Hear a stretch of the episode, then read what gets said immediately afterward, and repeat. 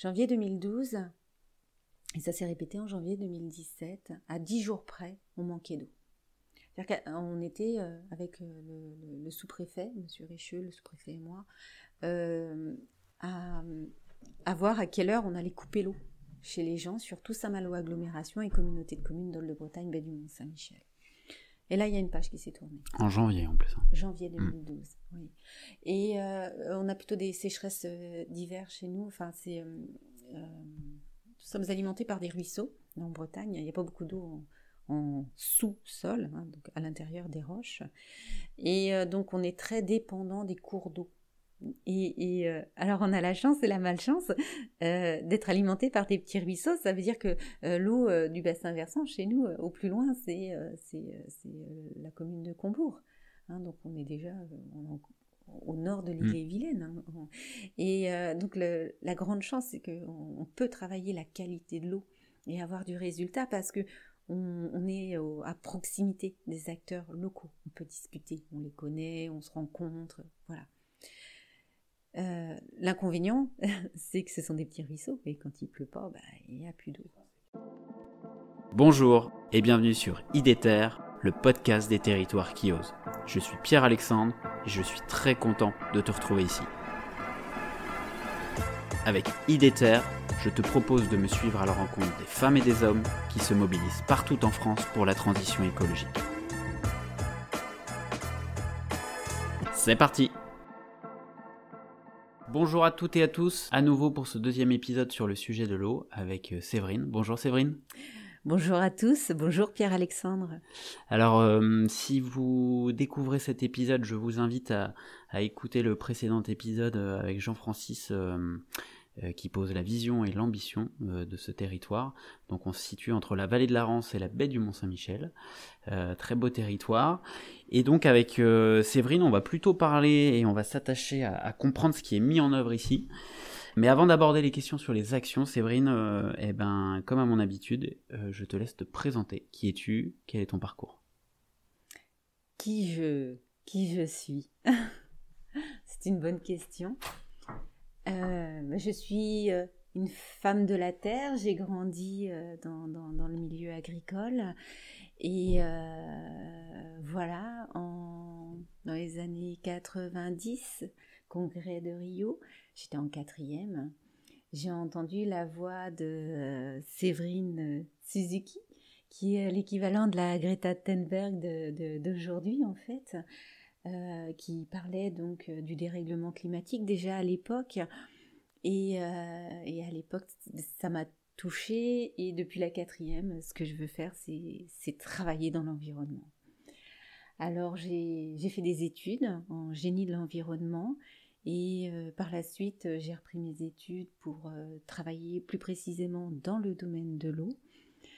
J'ai fait de l'exploitation, j'ai fait des eaux usées, de l'eau pluviale, de la gestion de bassins versants, de l'exploitation, de la maîtrise d'ouvrage. Et je suis faite pour la maîtrise d'ouvrage, c'est-à-dire de, la création, de la petite amorce d'idées qu'on formule tous ensemble, qu'on imagine tous ensemble, jusqu'à la réalisation et l'observation du retour d'expérience. On se fait une petite fête et puis on repart sur euh, une nouvelle dynamique, un nouveau projet, euh, de nouvelles énergies et toujours cela progresse encore et encore. Ces dernières années, j'ai travaillé essentiellement dans l'eau potable euh, depuis les, années 2004. Et ben, j'y suis encore. Je suis au syndicat des eaux de Beaufort depuis 2009. Euh, j'ai été recrutée donc par Jean-Francis Richeux et Denis Rapinel, maire de Dole. Et aujourd'hui, je suis encore là et au sein de la structure des eaux de Beaufort, j'en suis à mon troisième métier, qui est euh, plutôt original puisque c'est une petite structure constituée de deux agents uniquement et une très belle équipe d'élus dynamique. Euh, c'est un vrai plaisir que de pouvoir euh, construire encore et encore et, d'avoir de belles personnes autour de soi, de bons équipiers terrain, de, des regards qui, que l'on se partage et qu'on a tous envie d'aller dans le même, dans le même sens. Hmm la, le bien-être de l'administré, celui, celui pour qui on vient euh, au travail le matin. Avant euh, de présenter les actions euh, pour nos éditeurs, Mhm. j'aimerais que tu nous présentes le cycle de l'eau. Vous voulez que je vous raconte le cycle de l'eau? Ouais, ça va nous ramener à nos cours d'SVT. euh. Ouais, je peux vous le faire euh, de deux manières.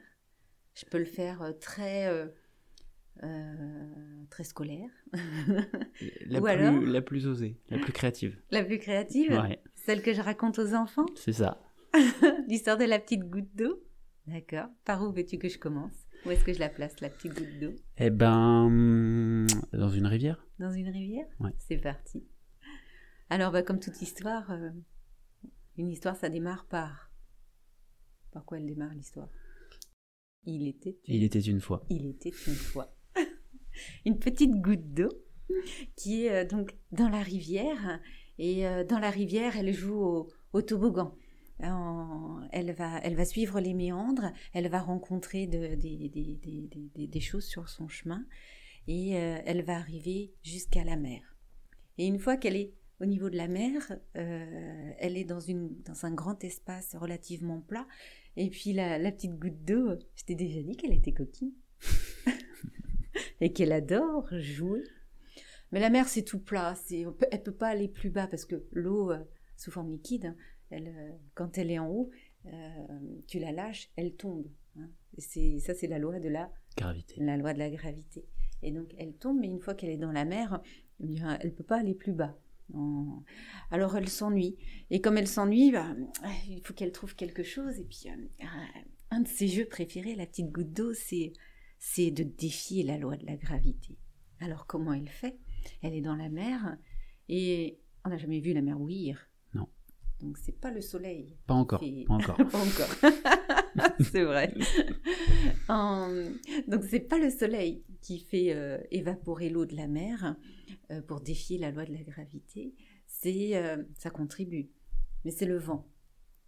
Parce que on arrive à faire sécher son linge, c'est le vent qui permet de faire sécher Mhm. son linge, y compris en Nord-Sibérie. Et donc, il, y a, il faut imaginer un centimètre au-dessus du niveau de la mer. Donc, tu as le vent qui souffle, ça crée une dépression. Et à pression atmosphérique, euh, l'eau, elle passe de l'état liquide à l'état gazeux. Euh, parce que l'eau, elle est coquine et qu'elle adore jouer. Et un de ses jeux préférés, c'est de changer d'état. Et donc, elle passe de l'état liquide à l'état gazeux, à pression atmosphérique, à 100 degrés Celsius. Mais quand tu as le vent qui souffle et qui racle la surface de la mer, une surface plane, relativement plane, là, as un, un- sur 1 ou 2 cm, tu as une dépression. Et à pression basse, eh bien, un 10-15 degrés suffit pour passer de l'état liquide à l'état gazeux. Et là, la petite goutte d'eau, elle est toute légère. Alors, elle remonte, elle remonte, elle remonte, et elle atteint les strates euh, dans, dans- dans le ciel. Mhm.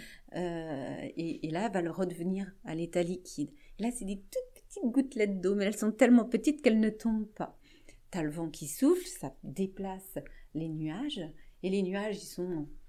Je vous la fais très résumé, hein, c'est un peu plus compliqué que ça, mais je vous l'ai fait très résumé, mais les nuages sont compressés par euh, le massif armoricain. Je reste sur notre territoire, Oui. territoire géographique, et, euh, et là les nuages ils sont compressés, et une petite goutte d'eau euh, qui s'associe à une deuxième petite goutte d'eau, qu'est-ce que ça fait? Une plus grosse goutte d'eau et une dépression. d'eau. Ouais, Enfin, ouais, une pluie. Ouais. C'est-à-dire qu'il y a un moment, l'eau, elle va tomber au sol. hein, de, de par son poids, hop, elle, elle, elle descend et elle tombe sur le, sur le sol. Et une fois qu'elle est sur le sol, eh bien, euh, elle va choisir son chemin. Alors la petite goutte d'eau, est un peu comme nous, est un peu paresseuse. euh, voilà, donc, quand elles sont très nombreuses et qu'il y a une forte pluie euh, et que le sol, il a une, une battance, donc le sol, on va, on va dire qu'il est sec, eh bien là, elle va vouloir ruisseler parce que c'est compliqué de rentrer. Alors comme c'est un peu compliqué, qu'elle est un peu paresseuse, elle va plutôt préférer ruisseler que, que de rentrer dans le, dans le sol à ce moment-là. Hein. Et là, elle va reprendre un circuit, elle va tomber euh, sur le sol, elle va suivre la pente, elle va rejoindre les fossés, les fossés rejoignent le ruisseau, le ruisseau rejoint la rivière, le rivière jusqu'à la mer. Et bien là, j'ai raconté le grand cycle de l'eau, celui que tout le monde connaît, à raison de un bonbon sur trois. Pour un bonbon sur trois,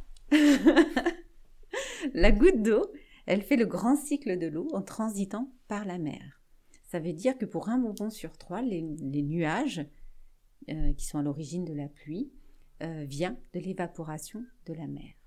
Là, je vais raconter la deuxième histoire du grand cycle de l'eau, plus l'eau verte, qui est pour deux bonbons sur trois. J'y vais? Vas-y. Ok, c'est parti. Donc, la fameuse goutte d'eau, qui est euh, dans, euh, par exemple, son ruisseau, qui est sur le sol. On va dire, elle est sur euh, le sol, hein, dans une petite zone boisée ou sur une prairie, une prairie qui existe depuis plusieurs années. Et là, elle tombe, et le, terrain, il est accidenté. Alors, ben, c'est pas lisse comme tout à l'heure. C'est il y a des bosses, il y a des accidents, il y a des il y a des petits creux, il y a des petites cachettes. Ah ouais, parce que je t'ai déjà dit que elle était coquine. qu'elle adore jouer.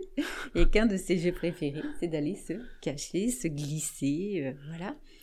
Et si on a eu, euh, si nous sommes sur un territoire où il y a des arbres, où les feuilles tombent sur le sol, euh, ou euh, de l'herbe qui a été euh, qui, qui, qui, s'est déposée au sol parce qu'on l'a fauchée laissée sur place parce que euh, elle s'est tout simplement couchée dans le temps parce que tu as eu des, des, moutons comme à côté ici qui est venu brouter et qui a fait ses, ses, crottes sur le sol.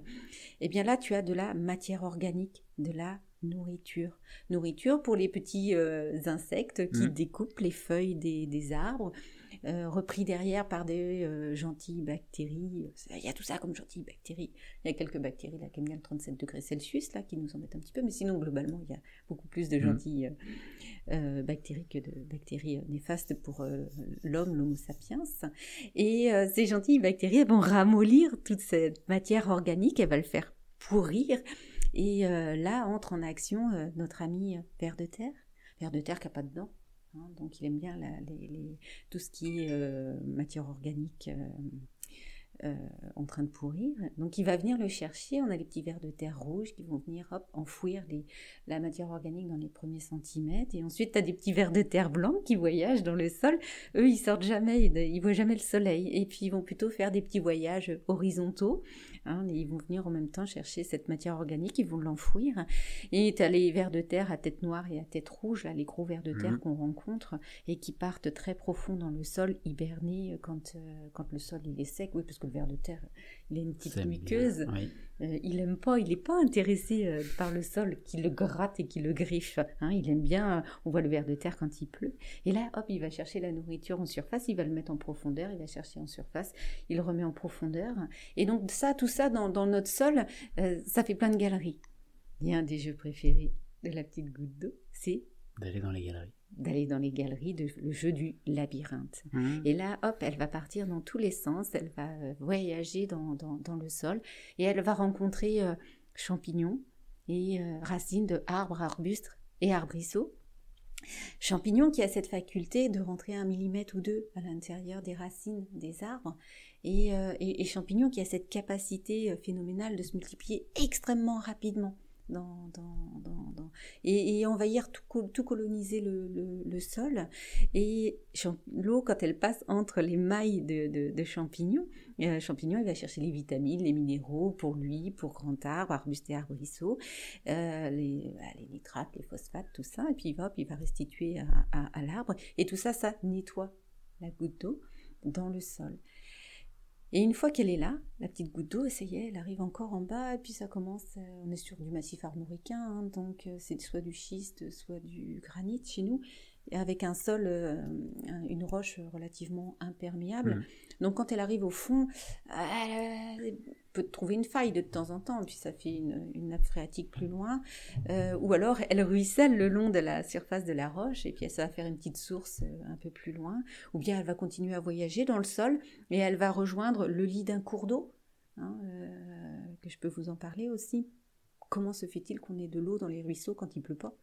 C'est intéressant à mmh. regarder mmh. comme question. Et donc elle est dans le sol et puis là, ah, elle s'ennuie. Alors soit elle coule pour rejoindre un petit ruisseau euh, par le biais du, milieu souterrain. Et là, on a la chance, ça, ça nous permet d'avoir une eau fraîche de manière constante et régulière.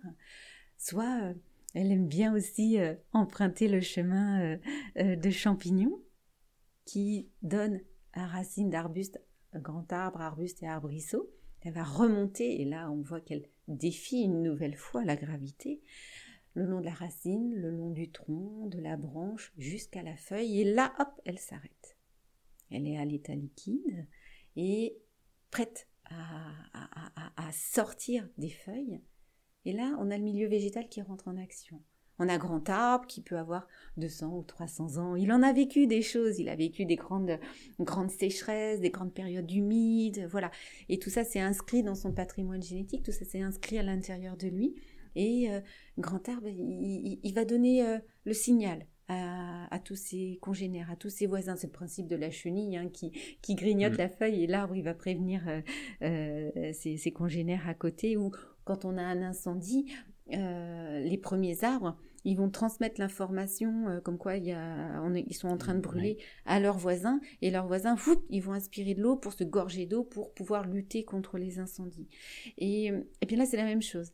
Euh, grand arbre, il va prévenir tous ses congénères. Et là, on a des conditions hygrométriques, le sol, il est dans telle condition. Euh, voilà, il sait. Il sait et il va dire à ses, à ses congénères, eh bien, c'est maintenant.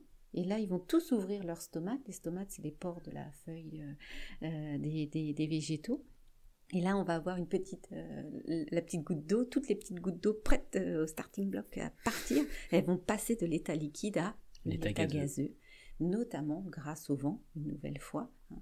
Et euh, là, ça a formé comme un petit nuage au-dessus des, végétaux.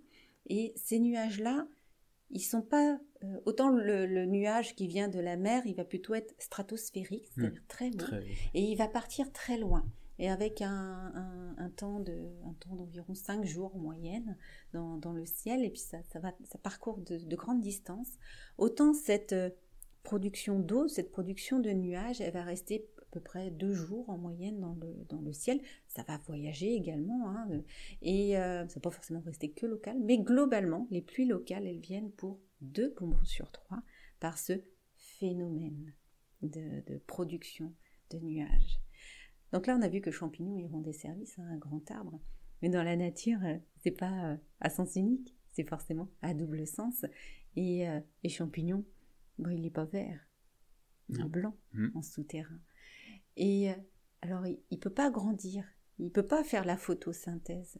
Donc, ce qui se passe, c'est que grand arbre, arbuste et arbrisseau, eux, eh bien, en échange de ce service rendu par euh, champignons, ils vont respirer 125% de leurs besoins en CO2. Ils vont garder 100% du carbone, vont rejeter 125% d'oxygène, mais ils vont garder 100% du carbone pour eux, fabriquer des nouvelles feuilles, branches, euh, et puis une, nouvelle couche sur le tronc. C'est comme ça qu'on peut compter euh, l'âge d'un arbre. Et les 25% restants, ils vont les, donner à leur meilleur copain champignon, qui lui va pouvoir euh, continuer à prendre de l'ampleur. Voilà. Champignon, petit remarquons, si vous prenez du champignon et qu'on le met dans une bassine d'eau pendant deux heures et que vous ressortez le champignon, vous le saurez, ça fait comme une éponge. Hein. Donc c'est vrai que voilà. Donc tout le sol, hein, le sol c'est entre 1 mètre, quelques centimètres, ça dépend où on est, et 10 euh, mètres de profondeur. Hein, euh, ça, change en fonction de la, géographie. Eh bien, euh, eh bien cet espace-là, eh bien, il est fondamental dans le grand cycle de l'eau. Dommage qu'on n'en parle pas beaucoup. Et, pourtant, c'est une vraie valeur ajoutée. Le monde végétal euh, contribue de manière très importante sur le grand cycle de l'eau, puisque mm. c'est deux bonbons sur trois. Oui, ben on va l'aborder, euh, cette notion de, de trame, euh, trame verte dans ce cycle de l'eau. merci Séverine pour le, le, le cycle. Alors moi j'ai appris, enfin je pensais que c'était le soleil qui créait l'évaporation, donc tu vois, voilà. C'est comme ça qu'on l'apprend à l'école. Euh, bah oui, on était jeune, on comme ça. Hein. Et, et, en plus on voit toute la relation systémique euh, entre la petite goutte d'eau et tout l'environnement dans lequel, euh, dans, lequel, dans lequel elle est. Séverine, là, en préparant l'épisode, pareil c'est une idée reçue que j'avais. En fait la quantité d'eau depuis le début de la Terre, enfin depuis qu'il y a de l'eau sur la Terre, la quantité d'eau, elle change pas. C'est juste ces états qui changent. Tout à fait. D'accord. Tu peux nous en parler de ça?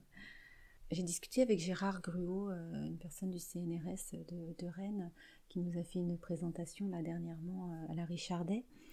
Et euh, donc avec le, le, réchauffement global sur la planète Terre, on aura toujours autant d'eau c'est juste qu'elle sera un peu plus sous forme gazeuse et un peu moins sous forme liquide. Et donc, donc les chiffres qui sont annoncés, c'est environ 7% plus de sous forme gazeuse. Voilà. Donc très certainement qu'un des défis à, relever, c'est euh, puisque l'eau sera plus sous forme gazeuse, c'est comme ça, comment on peut aller la récupérer? La formule la plus euh, économiquement viable euh, que je vois, hein, parce qu'on peut tout créer, hein, déjà en Afrique, on voit des systèmes de tours aéro, hein, et donc là, c'est on, on capte la rosée du matin sur une petite grille, et puis hop, on récupère de l'eau. Idée qui vient à partir d'un arbre d'ailleurs. exactement. Euh, c'était l'année dernière, je prenais le bus, j'étais à Saint-Malo et euh, j'attendais à l'arrêt bus et là je vois un arbre qui pleure. Et il avait capté en fait l'humidité euh, de l'air, le point de rosée. Ça s'est déposé sur les branches et hop, il était en train de faire pleuvoir à, ses pieds. Et c'est un des outils que le milieu végétal utilise. mais on a le même phénomène quand on a des herbes hautes dans son jardin où euh, les herbes hautes, alors quand je dis hautes, c'est bien haute, hein, euh, va capter l'humidité euh, de l'atmosphère et va maintenir une humidité au pied des, racines des, grandes herbes, voilà. Et ça, c'est important. C'est important, moi, quand je fais des animations avec les enfants, on, sort une, toile, un, torchon, et puis on fait couler de l'eau, on l'attend et on fait couler de l'eau dessus. Et ils savent tout de suite me dire que ah ben non, ça va pas, ça va pas traverser. Euh, l'eau elle va glisser sur, euh, sur la toile. c'est effectivement ce qui se passe.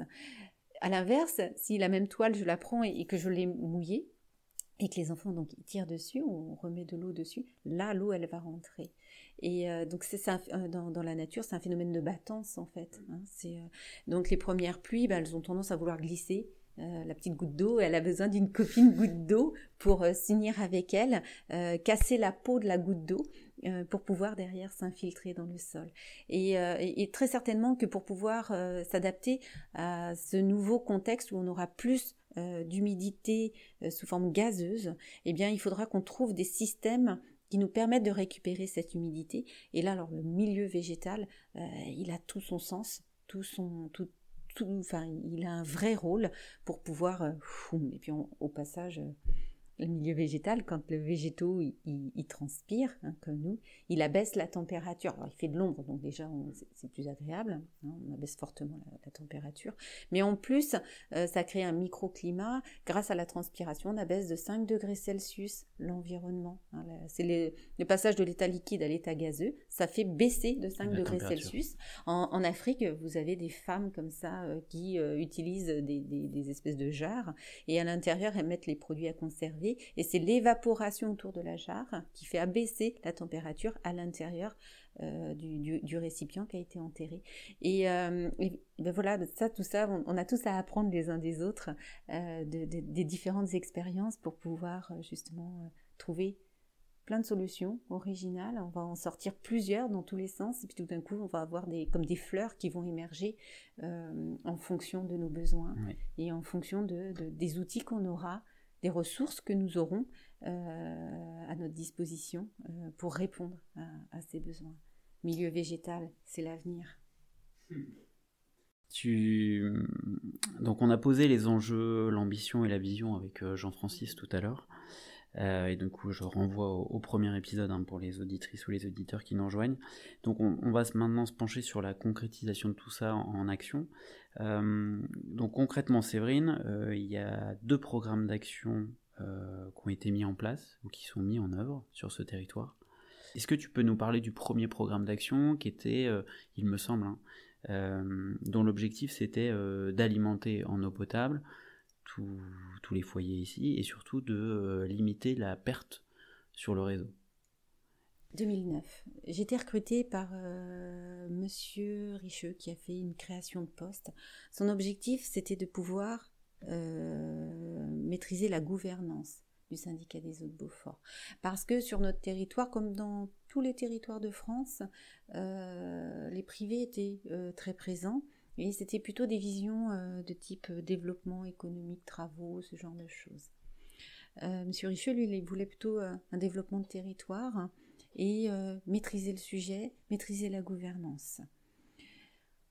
La première partie de, entre 2009 et 2012, euh, donc on était toujours dans cette poursuite de travaux avec une optimisation euh, des investissements, différents outils, et euh, un développement d'un esprit un esprit, rapprocher les installations, tout ce qui est automatisme des agents de, réseau qui étaient les fontainiers, considérés comme de simples fontainiers, donc euh, des gens euh, très, euh, très de base en fait dans, l'esprit des, gens. Et là, non, on a, on a commencé à créer chaque, chaque équipier a son rôle. Et, son importance et s'il en manque un ça marche pas quoi hein. l'exploitant c'est le cœur du service nous on n'est que la tête on fixe des objectifs des orientations c'est important mais celui qui fait vivre, c'est bien euh, l'ensemble des équipiers qui sont sur le terrain et, euh, qui trouvent les solutions au fur et à mesure des, dysfonctionnements qui, apparaissent ou des sollicitations de la population qui, apparaissent. Donc tout ça, on a commencé à créer un esprit. Janvier 2012, et ça s'est répété en janvier 2017, à 10 jours près, on manquait d'eau.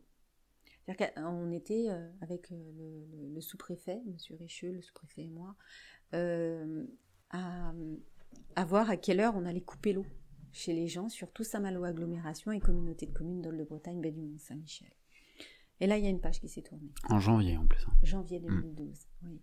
Et euh, on a plutôt des sécheresses euh, d'hiver chez nous. Enfin, c'est, euh, nous sommes alimentés par des ruisseaux en Bretagne. Il n'y a pas beaucoup d'eau en, sous-sol, hein, donc à l'intérieur des roches. Et donc, on est très dépendant des cours d'eau. Et, euh, alors on a la chance et la malchance euh, d'être alimenté par des petits ruisseaux. Ça veut dire que euh, l'eau du bassin versant chez nous, au plus loin, c'est la commune de Combourg. Hein, donc on est déjà au nord de l'île et mmh. Vilaine. Hein. Et donc la grande chance, c'est qu'on peut travailler la qualité de l'eau et avoir du résultat parce que on, est à proximité des acteurs locaux. On peut discuter, on les connaît, on se rencontre, voilà. Euh, l'inconvénient, c'est que ce sont des petits ruisseaux et quand il pleut pas, bah, il n'y a plus d'eau. Voilà. Et avec des phénomènes, avec le dérèglement climatique, bah, qui s'accentuent, c'est-à-dire que commence. C'était quand, quand j'étais jeune, c'était normal qu'il pleuve pas en juin, juillet, août, septembre, en été. C'était la normalité hmm. quand j'étais jeune. Aujourd'hui, la normalité de ces jeunes qui sont en quatrième, par exemple, puisque je parlais de la quatrième tout à l'heure, c'est euh, de ne pas avoir d'eau. Soit c'est une année qui est humide et puis il pleut tout le temps, euh, soit c'est une année sèche, euh, et là on est mai, juin, juillet, août, septembre, il n'y a pas d'eau. Octobre, il ne pleut toujours pas. Novembre, il ne pleut toujours pas. Décembre, il ne pleut toujours pas. Janvier, Séverine fait une danse de la pluie sur le barrage de Beaufort, parce que tout est bon pour faire venir la pluie. Et on est à 9 mois sans une goutte d'eau. Aujourd'hui, on se prépare à 12 mois sans pluie, 18 mois sans pluie. 24 mois sans pluie. C'est des choses que l'on réfléchit et on se prépare à. Et on est en Bretagne, nord-ouest de la France. Nord-ouest de, la France. Il paraît qu'il pleut plus chez nous qu'ailleurs. C'est pas vrai. Il pleut pas plus. Euh, il fait plus souvent gris, mais pas forcément. Euh, voilà. Par contre, on reçoit les premières pluies. Hmm. Donc janvier 2012, euh, on a eu une vraie prise de conscience chez nous à Beaufort. Et là, on s'est engagé sur la réduction des pertes en eau sur le réseau public. On n'était pas très bon euh, à, l'époque, c'était comme ça. Euh, donc on avait déjà entamé la, démarche de manière tranquille. Mais janvier 2012, on a vraiment, euh, acté des choses.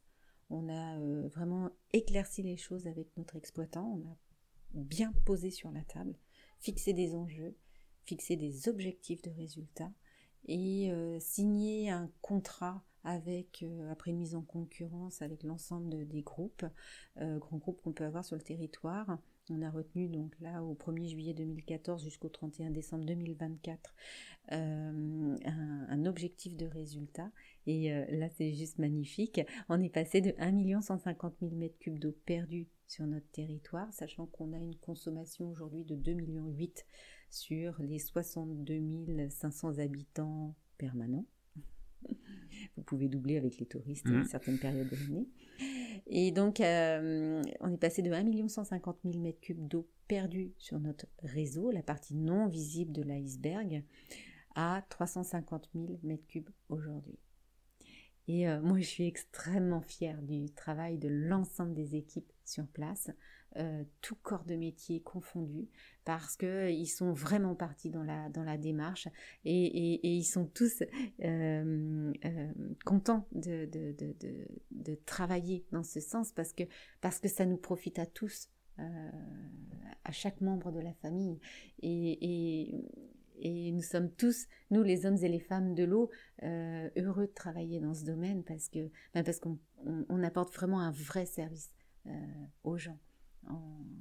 C'est vraiment hmm. chouette. Et, du coup, ce, que j'entends, enfin ce que je, ce qui me plaît dans ce que tu dis, je pense que ça va le plaire aussi aux, auditrices, aux auditeurs, c'est que vous avez fait le constat qu'il y avait une perte en eau, de rendement, plutôt que de vous dire tiens, on va essayer de regarder euh, là où on peut capter de l'eau ailleurs sur le, le, sur ailleurs sur les territoires. Vous vous êtes dit attends, on va regarder d'ailleurs ce qu'il y a sous nos pieds dans le réseau. On va on va renforcer notre efficacité. Oui. Parce que vous auriez très bien pu peut-être l'option de facilité que d'autres territoires peuvent faire en disant bah tiens on va plutôt aller capter euh, un autre, une autre rivière, euh, ça, on va anticiper la sécheresse comme ça. Vous vous êtes dit non, on a déjà un réseau, il est vieillissant, on veut l'améliorer, on veut le rendre plus efficace. Voilà. C'est tout à fait ça, mais ça c'est comme à la maison. Euh, d'abord, on fait le ménage chez soi avant d'aller voir ailleurs. Ouais, mais c'est hein pas toujours évident. C'est pour ça que je, je, veux le, non, mais je veux le, le, souligner parce que hum, c'est pas tout le temps, c'est pas tout le temps le cas. Hum. Et, euh, et mais euh, ça aussi c'est joli parce que quand on a fait les choses bien chez soi, donc en interne, on n'a pas honte derrière d'aller voir la population et de leur dire, bah voilà, vous, c'est votre tour de faire un effort. pour le coup, ça légitime euh, la démarche, c'est-à-dire qu'on ne demande pas à la population, bon ben voilà, faut diminuer le temps de la douche, faut, faut, faut pas ouvrir grand le robinet de votre douche ou vos robinets de, pour laver votre vaisselle, faut couper l'eau. Euh, c'est pas ça qu'on dit. Euh, d'abord on fait, on, fait ce qu'on a eu à faire et en parallèle on a commencé à amorcer, bien sûr on, ouvre tous les champs en même temps, hein. on avait commencé à amorcer une dynamique sensibilisation, communication auprès de la population euh, sur, euh, sur des petits gestes de bon sens. Et, euh, et, aujourd'hui où notre réseau, il est, on peut le dire, abouti, on, on peut pas aller, si, on veut faire, je sais pas moi, 20 000 mètres cubes supplémentaires, ça fait quoi Une journée de sécheresse? On va pas gagner grand chose avec une journée de sécheresse. Par contre, on va consommer beaucoup d'énergie auprès du, des, des, agents de terrain. Et, et là, ben, c'est pas équilibré. Hein, là, l'idée, c'est de rester à 350 000 mètres cubes et euh, aujourd'hui de travailler avec la, population, l'accompagner. Euh, donc pendant des années entre 2012 euh, et aujourd'hui, on a fait beaucoup de sensibilisation, d'éducation auprès de la population, mais tous âges. C'est pas que les jeunes qui doivent faire des efforts. Souvent, j'entends, c'est entre les mains de nos enfants. Ben, pas que. Euh, que ça fait lourd sur les petites épaules et puis quand les enfants ils rentrent chez eux puis qu'ils disent euh, bah, les, les, les, beaux gestes et qu'ils entendent les parents dire oh non non mais ça non euh, du coup on se retrouve dans des situations où il y a conflit entre générations. Et ça c'est on n'est pas intéressé par parce que parce que ça crée des tensions et en même temps bah, ça existe on peut pas on peut pas s'opposer à hein. il faut quand même poursuivre la campagne de sensibilisation et d'éducation. Voilà. Aujourd'hui on, on, on va plus loin là, euh, depuis cette année, je vais euh, vers l'éducation. L'éducation, euh, j'ai des professeurs de collège, j'ai des instituteurs d'école, là dernièrement un professeur de lycée, et je récupère les programmes scolaires et ensemble, on construit le programme de l'eau pour que ce soit tous les enseignants, mais que ce soit SVT, mathématiques, histoire, euh, parce qu'on en a déjà eu des sécheresses, on en a déjà eu des arbres coupés partout euh, du temps de Louis XIV où il n'y avait plus d'arbres en France, euh, ce qui a créé la famine et, la, Révolution française derrière. Oui, il faut du temps pour qu'un arbre pousse et redonne des châtaignes, par exemple. Hein. Et donc, donc là, je construis, je, c'est de la conception, des programmes scolaires avec les enseignants et l'idée, c'est que eux, derrière, ils soient autonomes et euh, qu'ils puissent transmettre aux enfants. Et là, on a de nouveaux ambassadeurs. Monsieur Richeux, il parle souvent d'ambassadeurs. Donc, on a nos ambassadeurs élus qui, sont, qui ont un rôle fondamental. Mais nous avons aussi tout un réseau d'éducateurs à l'environnement, tout un réseau d'enseignants. De, et, et, eux aussi, ce sont des ambassadeurs, comme chacun d'entre nous. Et, ça, c'est vraiment joli parce qu'on construit des choses et crée des ponts. Euh, arrêtez de siloter les, sujets, arrêtez de siloter les matières, arrêtez de siloter les compétences et créer des ponts entre chaque. Euh, c'est peut-être ça l'eau aussi. Euh, l'eau, pour moi, c'est être. c'est pas avoir, c'est être. et plus précisément, c'est l'eau, c'est le lien entre les, euh, entre les états, c'est des liens entre, entre les matières, c'est euh, celui qui va faire réagir, faciliter la réaction, etc. C'est celui qui va créer des ponts, euh, l'eau. Et, et, donc, cesser de travailler que en silo, chacun dans sa bulle, et, d'être vraiment en inter. Et, créer des liens entre. Et hier, j'étais en, en conférence, une table ronde, et lors de cette conférence, on était plusieurs métiers. Il y avait une personne qui faisait du bocage, moi j'étais sur le, domaine de l'eau, une personne, un, sourcier, et puis une euh, kinésiologue. Et, euh, et donc, euh, eh bien, là on a vu pendant ce, temps, ça a duré deux heures, les gens se sont pas ennuyés, ça c'est juste magnifique. Eh bien, des ponts entre chaque, entre chaque thème, entre chaque sujet, et comment les choses sont interdépendantes hmm. les unes des autres. Et comment, et très certainement qu'avec le dérèglement climatique, on verra de la solidarité. En temps de crise, moi j'ai vécu euh, euh, des arrêts d'eau euh, de 15 jours suite à la tempête de 99. À l'époque, j'étais à la Sorre, dans les Charentes. Et, et là, plus d'eau pendant 15 jours, quoi, suite à la tempête. Et là, vous voyez un, tout un phénomène de solidarité, c'est-à-dire que chacun il est chez soi. Puis tout d'un coup, c'est comme, comme avec le Covid. Puis tout d'un coup, paf, euh, que des mouvements de solidarité, euh, un tel qui tronçonne l'arbre, l'autre qui le pousse, euh, hop, des, gens qui ramènent des bouteilles, voilà. Et j'ai revécu la même chose le 16 février 2021, où là, là, vraiment les communes, elles prennent tout leur rôle, tout, ça a un vrai sens que la proximité, la proximité de la commune. C'est-à-dire que paf, manque, il y a eu une casse sur, sur un tuyau et manque d'eau pendant deux jours. Et, et très forte baisse de pression. Le, réseau, oui, on a un réseau intelligent à, Beaufort, ça fait partie des choses qui sont abouties. Le réseau, il s'est mis tout, euh, de suite en mode euh, dégradé, de manière automatique. Les gars, comme ils savent ce qu'ils ont à faire, comme ils connaissent le réseau, parce que, bah, à force de rechercher les fuites et de manœuvrer les vannes, on finit par savoir où elles sont. en moins de trois heures, le réseau a été sécurisé. Et ça, c'est, euh, enfin, enfin, pour moi, c'est juste magnifique. Ça veut dire que, tout le travail qui a été mené ces dernières années, on en voit le résultat aujourd'hui. Et euh, bah, encore une fois, je suis vraiment fière de, nos équipiers. Quoi. Oui, puis quand Jean-Francis parlait de résilience tout à l'heure, ça, c'en est l'exemple parfait. Tout à fait. Hein, d'utiliser l'engineering au bénéfice euh, des, ce qu'on appelle les ressources humaines, au bénéfice des gens sur le terrain, euh, eh bien, euh, ça, ça, se fait avec un grand naturel, alors qu'on n'a jamais fait d'exercice d'entraînement. Oui, ouais. et ça, c'est vraiment chouette. Tu, as évoqué sensibilisation, euh, j'ai envie de dire, même communication, du coup j'ai envie de mettre dans. Puis tu parlais d'éducation, donc euh, conduite du changement, on va, on va parler ça. Euh, tu peux nous, nous préciser les petites actions dont tu es fier d'avoir mis en place et pour sensibiliser la population, sensibiliser les professionnels aussi sur ce territoire? De quoi je suis fière? Je pense que la chose dont je suis le plus fière, c'est au fil du temps. Alors, je suis pas une grande bavarde, hein, j'ai appris à parler. Euh, et faire des animations auprès des enfants, ça m'a aidé à, parler aussi. Mm. Euh, moi, j'adore travailler avec les enfants parce que qu'est-ce qu'elles sont bonnes les questions. Mais c'est quoi un nuage euh, Comment ça se fabrique un nuage Enfin voilà, des, des, des, choses très simples, basiques, mais d'une grande évidence, quoi. Et, du coup, je, ça, ça, booste mon, mon imaginaire. Ben oui, il faut que je sache expliquer ça, sinon je, bah sinon je suis pas professionnelle quoi. Et euh, euh, c'est de réussir. Alors une animation dans une classe c'est quoi? C'est j'annonce à des enfants, ils sont en primaire, euh, qui soient en grande section, jusque, jusqu'au lycée. voilà, donc j'ai vraiment tous les niveaux. Je leur annonce qu'on n'aura pas d'eau pendant 18 mois, 24 mois. Et à la fin de la séance, ils sont pas en panique.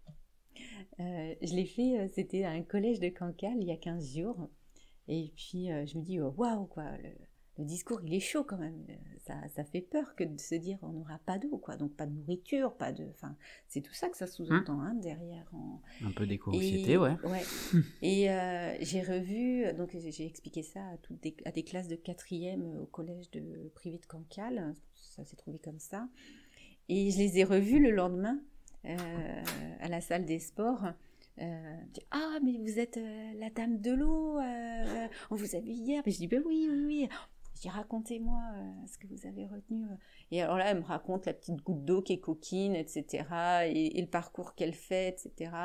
Et, je dis, bah oui, oui. Et puis bon, bah, on, va manquer d'eau. Ah oui, mais en solution, on fait. Et puis là, les, les, personnes, les, les enfants, une, une, liste des solutions, mais concrètes, quoi. Et, et et notamment celle de infiltrer l'eau dans le sol, puisque c'est ça la ressource, euh, la, ressource d'avenir. Et, euh, et, ça, c'est juste magnifique. Et ils comprennent le, le mouvement de l'eau, comment l'eau, elle se déplace, etc. Et ça, pour moi, c'est quelque chose de fondamental parce que s'ils comprennent que l'eau, elle est joueuse et qu'elle, comment elle peut passer euh, d'un état à l'autre, d'un mouvement à l'autre, d'un espace à un autre, ça veut dire que euh, ils arrivent à imaginer des choses dans leur tête, et quel que soit le métier qu'ils feront demain, et quel que soit le foyer qu'ils auront euh, chez eux demain à construire, hein, parce qu'on construit son foyer, euh, eh bien, ils sauront intégrer cette notion-là, et quand ils, ils auront de nouvelles idées ou de nouvelles astuces, une nouvelle technologie, ils vont savoir la lire. Et ça, c'est une fierté. parce que ça veut dire qu'on prépare de vraies, de, vraies personnes. Et pour ça, il faut du temps. Il faut, faut, prendre le temps de raconter euh, les choses, prendre le temps de euh, le dessiner, euh, d'où mes crayons de couleur là sur la table avec mes feuilles, et pour que ça, hop, ça, ça s'intègre dans, dans l'esprit. il y a beaucoup de, il y a le jeu aussi, le côté ludique, ce que j'entends aussi, enfin, et puis bon, les auditeurs peuvent pas le voir, mais tout à l'heure tu m'as montré des jeux de cartes. Ouais. Euh, les jeux de les jeux de euh, Voilà, euh, tu vas pouvoir nous en parler. Puis je vois aussi le sablier, je vois. La douche. ouais, si tu peux nous parler de ces deux, petits, deux petites choses là. Que ça, vous distribuez ça aux, aux particuliers? Oui. D'accord. Hein? Donc là, ce que tu tiens dans la main, c'est le jeu Cap ou pas Cap. 69 idées développées avec un intérim, une intérimaire chez nous en 2000 en 2013, suite à bah, justement à la rupture, euh, risque de rupture d'alimentation en eau de janvier 2012, et euh, une collaboratrice. Et donc, euh, on a créé ce jeu ensemble, 69 idées qui viennent enfin, de tous horizons, qui permettent soit de faire des économies d'eau au foyer, euh, soit euh, infiltrer l'eau dans le sol, soit tendre vers le zéro chimique, hein, parce que action-réaction, forcément, euh, si on utilise du liquide vaisselle, on va le retrouver quelque part. Hein. Et donc, donc, donc voilà, le développement du milieu végétal, économie d'eau, ouais, voilà. C'est pas un jeu pour enfants ou que pour enfants. Oui, c'est un, jeu pour adultes aussi. Pour adultes également, intergénérationnel. Et, et donc voilà. Faut trois semaines pour modifier un comportement. 21 euh, jours, ouais. ouais. Euh, donc, euh, ben on, choisit, on se choisit un défi, cap ou pas cap. Allez, je, me lance ce défi aujourd'hui.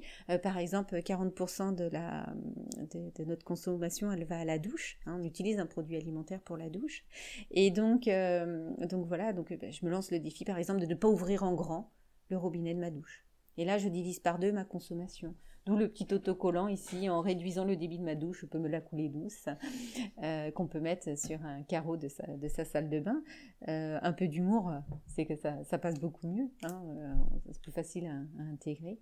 Et avec, on a développé un petit sablier de la douche. Alors, au début, ça a commencé par un jeu, les sabliers dans les jeux de société. j'ai essayé, mais l'eau est rentrée dedans. Alors j'ai essayé plusieurs prototypes, puis ça y est, j'en ai trouvé un, 4 minutes, un sablier. et l'idée, c'est le défi, c'est de finir sa douche avant la fin du, sablier. Quoi. voilà, c'est ludique, ça crée du lien entre parents et enfants, ça crée du lien entre grands-parents et enfants et euh, pour, euh, bah, pour cet enjeu d'économie d'eau au, foyer. Hein, les autres Beaufort, les jeux de Beaufort, c'est... Euh, après, si je, sors du côté un peu ludique et, que je rentre sur l'analyse, le diagnostic d'un foyer, on travaille aussi avec les CCAS et DAS. Hein, on, voilà. on sait que pour le produit alimentaire pur et dur, hein, de, l'eau potable, c'est un produit alimentaire, on l'ingère. Donc pour boire, cuisiner et rester propre, on a besoin de 15 mètres cubes par an et par personne. Ce qui correspond à 1,25 mètres cubes par mois. Donc euh, si je me lance un défi puis que je veux voir le résultat, il suffit que je relève le compteur le premier de chaque mois je multiplie par le nombre de mmh. personnes. Hein, euh, donc si on est 4, euh, bah, ça fait... Euh, ça fait 5 mètres cubes. Mmh. Et donc, par mois. Et, et, là, bah, j'essaye de, de, tenir mon, mon, objectif. Mais ce qui est sympa, c'est de voir le résultat. Ah ouais, mon action. au, au, sein du foyer, on s'est engagé à modifier un comportement. Et, là, ouais, on voit le résultat, quoi. On est fiers. on fait une petite fête et puis hop, on se relance un nouveau défi derrière. Euh, et, donc, euh, donc voilà. Et au-delà des 15 mètres cubes, euh, quand je regarde, c'est soit un volume technique, soit un volume loisir. Alors, en exemple de volume technique, ben, on peut avoir la pression, la pression au sein du foyer. Euh, donc, on a des maisons où il n'y a pas de réducteur de pression, et là, on va être à 5-6 bars, 4, 5, 6 bars. Il n'y en a pas besoin que l'eau, elle, pousse quand on ouvre le robinet, elle n'a pas besoin qu'elle sorte en courant. elle peut, pour rincer une assiette, on peut très bien avoir de l'eau qui coule doucement. et le meilleur outil, hein, c'est le réducteur de pression. Mais on ne peut pas en mettre partout. un locataire, par exemple, il demande à son propriétaire, son propriétaire il n'a pas envie d'eux, c'est compliqué d'installer un réducteur de pression. Il reste d'autres outils, mais le réducteur de pression a au moins le mérite de protéger l'ensemble du système hydraulique à l'intérieur du foyer, notamment le ballon d'eau chaude. Et euh, quand on a un réducteur de pression, bah, le goutte à goutte en sortie du ballon d'eau chaude, bah, il, peut passer de 5 euh, litres par jour à 1 euh, litre par jour. quoi. Ah, c'est pas pareil multiplié par 365 jours, hein, c'est pas la même chose. Alors bah voilà, ça aussi c'est un volume technique. Euh, qu'est-ce que je fais du goutte à goutte euh, produit alimentaire? Oh, Non, il est sorti du ballon d'eau chaude, il est moins alimentaire, il s'est chargé en métaux lourds. Mais euh, qu'est-ce que je fais de ce goutte à goutte qui va à la station d'épuration et qui au passage la station d'épuration elle aime pas les eaux claires, elle aime les eaux sales. Et, et les eaux claires ça la rend malade, elle aime pas ça. eh bien, je peux très bien récupérer ce volume euh, dans, un seau et euh, faire mon ménage avec par exemple. Hein. Donc ça, voilà, ça a été des petites astuces qu'il y a dans les jeux euh, cap ou pas cap. Ça, c'est un exemple de volume technique. Un autre exemple de volume technique, c'est celui-là, il est particulièrement intéressant, c'est j'ai mon ballon d'eau chaude, ma chaudière, à côté de la maison, à l'ouest de la maison, et ma douche qui est à l'est. Voilà. Et entre les deux, bah, j'ai 2, 3, 4, 5, 6, 7 litres et qu'est-ce que je fais de ces sept bouteilles de lait que je vide dans ma douche euh, inconsciemment euh, et ça va rejoindre pareil la station d'épuration. La station d'épuration elle aime toujours pour les eaux claires, elle aime bien les, eaux sales. Euh, qu'est-ce que je fais de ce volume-là? Il y a des gens ils le récupèrent dans un jerrycan et puis ils en font quelque chose. Moi je, remplis l'aquarium de, mon garçon avec. c'est un outil parmi d'autres. ça et donc, euh, donc, donc voilà. Alors, bah, une des réponses, c'est le jour où je fais des travaux chez moi, bah, au lieu d'avoir un ballon de 200 litres, bah, je mets un ballon de 50 litres. Oui, à côté de la douche. À côté de la douche. Un deuxième de 20 litres dans la cuisine. Et euh, là, j'ai quasiment plus de goutte à goutte déjà. Euh, je passe en heure pleine, heure creuse à, un tarif de base et j'abaisse la puissance. Et là, je fais des, des, économies, quoi. j'ai fait des économies financières je fais des économies en CO2. dans un foyer, euh, la première, euh, les deux premières causes de, réchauffement climatique dans un foyer, c'est l'isolation hein, et c'est l'eau chaude sanitaire. Donc là, on abaisse fortement euh, la, consommation, la production de, CO2 par ce dispositif. Et, et, puis, ben, j'utilise, ben, parce que j'utilise, je fais pas chauffer plus d'eau que je n'ai besoin, tout simplement. Ouais, c'est ça. C'est ça. Hein, j'adapte mes usages. Ma production aux usages. Dernier volume? Ouais. Le volume, c'est le volume loisir. Alors, le premier, euh, premier volume loisir, c'est la piscine. Chez nous, on est en zone touristique, hein, c'est, euh, donc on voit des piscines un peu partout. Même si on a la mer à côté, ça n'empêche pas. Euh, voilà, bah, ça c'est quelque chose. euh, les gens, ils investissent dans des piscines et demain, ils auront plus le droit de les remplir. Ce sera comme ça. C'est un, c'est un choix. donc nous, on transmet l'information. Ne faites pas construire de piscine, quoi. Euh, la durée de la douche. Est-ce qu'on est obligé de rester 15 minutes sous la douche? Une douche, c'est euh, 2-4 minutes en fonction de la longueur de ses cheveux. et, euh, et, et de manière douce. Mais on est capable tous de descendre à 15 mètres cubes par, Par habitant, par et, habitant et par an. an. Ouais. 1,25. Et Aujourd'hui, par on est à combien en moyenne? Aujourd'hui, la français population, elle est entre 20 et 30 mètres cubes euh, par personne. Ça dépend des foyers. hein, mais globalement, c'est ça. Euh, Chez nous, dans, ma, dans, dans, dans mon foyer, on, est réussi- on, a, on a atteint là, les 16 mètres cubes. Extrêmement fiers. Et c'est du travail, c'est des challenges, ce sont des défis Oui. et des petites fêtes, plusieurs petites fêtes. Séverine, en, en préparant le, donc l'épisode, Oui. euh, je, je, on, a- on voit, et puis dans, quand tu nous présentes le cycle de l'eau, puis tout à l'heure Jean-Francis euh, parlait euh, d'aménagement aussi, on voit bien le lien entre l'eau et l'aménagement Ah, du territoire. Euh, et on n'a qu'à regarder de façon dans l'histoire, euh, là où, euh, où l'homme s'établissait, c'était au bord d'une rivière. Tout à fait. Voilà. Mm. Euh, qu'est-ce que soit ça, ça évoque pour toi, et qu'est-ce qui est mis en œuvre ici sur ce territoire en termes d'aménagement du territoire Et, et j'aimerais euh, qu'on aille sur cette fameuse trame verte en lien avec la trame bleue. Euh, qu'est-ce qui est entrepris sur ce territoire? Ça, c'est mon nouveau métier, c'est mon troisième job au syndicat des eaux de Oui, tu nous as dit que tu en avais Ouais. trois. Oui. Ouais. Et euh, eh bien, c'est euh, il y, a, il y a un vrai enjeu d'infiltration de l'eau dans le sol. Hein, le sol, pour mémoire, c'est euh, les quelques centimètres à 10 mètres de profondeur. C'est ce qui est en lien euh, entre euh, euh, l'arbre et le ciel, la- et qui, qui- qui nous fabrique, euh, qui, qui nous offre la pluie. Et, euh, et ça, euh, bah, c'est une ressource. Euh, c'est une ressource à travailler parce que nous, Homo sapiens, on a euh, grosso modo nivelé tous les espaces. Il n'y a plus grand-chose on n'a pas fait passer le bulldozer et on n'a pas mis le sol à plat. Et, euh, et donc, euh, donc en, action déjà concrète euh, de, poser à plusieurs échelles. Donc on a le, le, le Braille Bocage hein, qui a démarré en Bretagne mais qui s'est diffusé partout en France maintenant. Et, qu'on va essayer de faire, donc quand je discute avec mes homologues des, des bocages, de plus en plus on essaye d'y mettre de l'épaisseur et de la hauteur, des étages de hauteur, hein, trois, épaisse- trois couches d'épaisseur et trois couches de, de- de hauteur, euh, pour gagner en résilience, parce que sinon, euh, si on n'a qu'une seule lignée, ce qui va se passer, avec une seule lignée, puis en plus sortie de, de pépiniéristes, euh, qui font un très beau métier, mais pour ce profil-là, euh, il faut des arbres qui tiennent dans le temps. Et en fait, le fait qu'ils soient tous de la même souche, euh, ben, on va avoir des maladies, quoi. C'est euh, comme- comme les mariages entre euh, au sein d'une même famille, quoi. Et euh, ça, ben, ça crée des fragilités génétiques.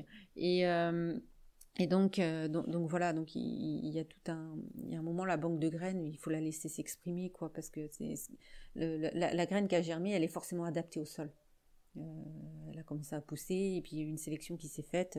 Soit elle était faite euh, pour ce sol-là et puis euh, ben, elle pousse.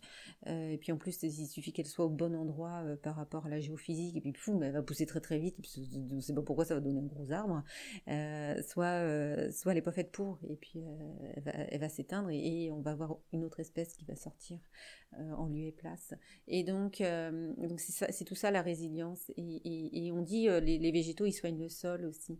Euh, C'est-à-dire que euh, ben, euh, le, milieu il, est avec un certain pH, un une, certaine humidité, une certaine texture, et on va avoir, bah, par exemple, si on, si on a des sols très très très pauvre en matière organique, on va avoir des espèces euh, indésirables, euh, ce qu'on appelle les mauvaises herbes, euh, hop, qu'on veut couper, alors que ben non, ces, ces plantes-là, elles sont là pour soigner le, sol, justement pour, pour l'aérer, pour créer une, racine profonde, pour commencer déjà à infiltrer l'eau, et puis après, d'autres qui vont faire des, des, des, rhizomes plus, et favoriser l'entrée de l'eau dans le, dans, dans, le sol, et puis après, hop, il y a des équilibres qui se font.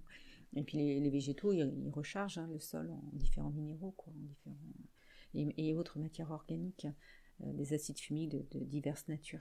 Et, euh, donc, euh, donc, voilà, donc il y a, beaucoup de choses qui sont faites en bocage. au niveau de l'eau potable à proprement parler, donc le regard en ce moment il est porté en amont des retenues, en amont des barrages. Ça ne sera pas toujours le cas. Moi, je suis déjà en train de regarder ce qui va se passer en aval. Parce que, bah oui, les végétaux plantés en aval, c'est ceux qui vont produire des nuages, et puis le vent, il pousse les nuages, et ça, ça tombe. Euh, il y a la montagne qui ralentit hein, mmh. la progression des nuages. Et puis, ils avaient, ils avaient rapproché les gouttes, et puis paf, il pleut. Hein, mais, mais ça peut pas être les végétaux au-dessus de. C'est pas vertical, quoi. Il y, a, il y, a, le phénomène vent qui pousse. Et des vents qui vont être de plus en plus euh, en mouvement. Mmh. Ou de plus en plus calmes. Hein, on va avoir des extrêmes qui vont se, qui vont se, qui vont se produire. Hein. D'où les pluies extrêmement mm. euh, localisées. On peut, on peut avoir euh, sur un centre-bourg 70 mm de pluie ou de grêle. ces, hein. derniers, ces derniers jours. Voilà. Puis 5 euh, km plus loin, on va avoir 5 mm, quoi. Bah, parce qu'il n'y a pas de vent, à l'inverse. Et donc, donc là, en ce moment, dans nos actions, on est plutôt en amont des, retenues d'eau, où on fait, euh, où on, on, développe, où on redéveloppe, peu importe, ce qui compte, c'est là où on va, euh, des réservoirs d'eau brute, des châteaux d'eau, d'eau brute, euh, qu'on appelle des, des, ah, j'ai perdu le mot. bon, des zones inondables, quoi. des zones humides Des zones humides, merci. D'accord. Et, euh, et donc, euh, donc, ces zones humides, une zone humide, c'est quoi? Dans un mètre cube, si tu prends un mètre cube de terre, tu as 80% d'eau. C'est ça, une zone humide. Hein. Et donc, elle va faire éponge, elle va descendre à 50, elle va se remplir à 100, euh, voilà. Donc, globalement, ça tourne autour des 80%. Et ça fait un stockage, mais ça fait pas un stockage de n'importe quelle eau. Ça fait un stockage d'une eau qui est filtrée, de qualité. donc derrière de qualité, bah oui, on a vu notre super copain champignon qui allait chercher toutes les vitamines et minéraux pour les végétaux. Et euh, petit 1, et puis une eau qui reste fraîche. Euh, dans, les phénomènes de ruissellement, euh, l'eau, elle va se charger en matière organique, c'est vrai, mais pas que. Elle va aussi se charger en température. Et donc elle ruisselle, elle se charge en température, en matière organique, elle arrive dans la retenue, et puis paf, on a des cyanobactéries. Euh, nous ne sommes pas intéressés par les cyanobactéries, nous, Homo sapiens, euh, voilà. Et euh, parce que c'est difficile à traiter, parce que c'est voilà. et puis c'est pas chouette. Alors que ces fameuses zones humides, elles vont, elles font tampon, quoi. Hein. c'est un vrai réservoir de, un vrai réservoir d'eau brute. Et quand les sécheresses s'allongent, eh bien cette zone-là, elle, elle, elle, apporte en continu une eau qui est fraîche et de qualité. On voit bien que nos ruisseaux, ils se tarissent, ils se tarissent de plus en plus tôt. Euh, cette année, on a 15 jours d'avance en matière de tarissement parce que il n'a pas plu cet hiver, quoi.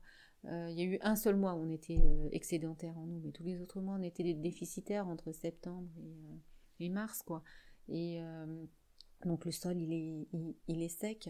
Alors là, je viens vous expliquer globalement ce qu'on fait en amont, très grossier.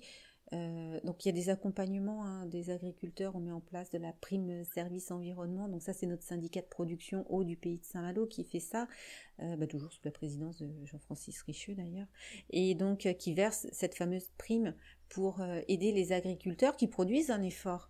Euh, ils subissent des contraintes ils produisent un effort euh, les premières années forcément qui sont déficitaires le temps que le bois ils prennent voilà par exemple si, si ils, posent une, haie ils vont, ils vont toucher une prime pour mmh. le service rendu mmh. euh, à l'environnement et les premières années évidemment qu'ils sont déficitaires donc ils reçoivent cette prime et une fois qu'il y a une vraie activité autour de, du bois en tendant idéalement vers du bois d'œuvre, mais ça, chaque, région a sa particularité, hein. chaque zone géographique à ses ressources, ses, ses besoins, ses outils, euh, eh bien, euh, ça, ça, l'agriculteur, il peut prendre son autonomie derrière. Et là, ça devient une fierté pour lui.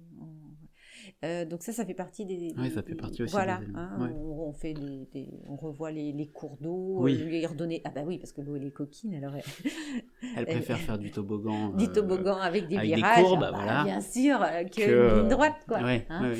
Et donc, euh, euh, même si c'est rigolo la vitesse, mais c'est- c'est- ça dure pas.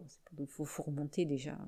Et euh, donc, oui, parce qu'un cours d'eau, quand il méandre, euh, ça veut dire qu'il y a beaucoup de. Ah, le temps. On pourra parler du temps si tu veux après. Mais ça fait beaucoup de. Ça, ça donne le temps de s'infiltrer et ça donne du contact pour s'infiltrer. Puisque un ruisseau, c'est quoi? Quand il pleut, euh, euh, le ruisseau, il monte en charge et, le ruisseau, il va. La petite goutte d'eau, elle est coquine. hein. Dès qu'elle a une occasion de faire quelque chose, elle est rigolote. Et donc, elle va rentrer dans la terre. hein, et on va appeler ça la nappe de surface. C'est ça notre ressource. C'est la nappe de surface. hein, c'est vraiment les premiers mètres de sol. Et, euh, et quand il arrête de pleuvoir, ben, le niveau il s'abaisse. hein, c'est la fin du ruissellement. Et on continue à avoir de l'eau dans le ruisseau alors qu'il fait grand soleil. Ouais, pourquoi? Pourquoi? Eh, Parce que la fameuse nappe de surface qui s'est chargée pendant tout l'hiver, eh bien, la goutte d'eau qui est toujours aussi coquine, Elle va Elle- retourner dans le elle, toboggan. va retourner dans le toboggan. parce qu'il y en a toujours, il y a toujours une goutte qui veut aller quelque part. Et donc, euh, donc elle va sortir de la terre, euh, suivre le lit majeur pour rejoindre le lit mineur. Et c'est pour ça qu'on voit des, petites, des petits espaces où ça brille dans le lit, euh, dans le lit majeur. C'est l'eau, hop, de, de- qui est souterraine, qui va rejoindre le ruisseau. Et cette eau-là, elle est euh, filtrée et elle est beaucoup plus fraîche. Et, euh, et, pour le coup, ben, ça permet une, une belle vie dans le cours d'eau, Mm. donc euh, tout un écosystème. Et on a une eau de, de- de qualité qui arrive dans les temps, sans cyanobactéries. C'est vrai, non, on arrive bientôt à la conclusion de l'épisode. Euh, Est-ce que tu penses que sur ce territoire, un jour, on devra dessaler l'eau pour alimenter en eau potable? Je pense que ce sera un des outils parmi d'autres. Euh, Et on fera autre chose avant. Euh, dessaler l'eau, c'est bien. euh, c'est juste que ça produit beaucoup de déchets. Oui. Et qu'est-ce qu'on en fait Hein, des, des- des- des- des rejets qui sont extrêmement polluants. Et, euh, et- et qu'est-ce qu'on en fait? Peut-être qu'il y a d'autres solutions avant. Je pense que euh, l'avenir, mais que ce soit dans le domaine de l'eau ou plein d'autres domaines, on, a, on, on vit dans un, dans un contexte où il ne faut pas hésiter à oser, à avoir de, l'imagination, à tester, à voilà. Et on va avoir euh, plein de petites idées euh, différentes. En matière de ressources en eau, pour moi, l'avenir, c'est d'avoir euh, plusieurs ressources qui viennent se compléter les unes les autres et qu'on pourra utiliser en fonction du temps. Par exemple, on peut avoir des ressources souterraines qu'on n'utilise pas en temps normal pour les laisser se recharger parce que on en a mais pas à la hauteur de la population. Et, euh, et donc on peut prélever quand les, sécheresses sont vraiment trop longues cette eau tranquillement à petite vitesse pour recharger euh, les retenues euh, en veillant à ce qu'il n'y ait pas trop d'évaporation derrière, ce serait dommage, et d'apporter une eau toujours fraîche et, euh, faire tourner euh, en continu euh, l'usine de production d'eau potable.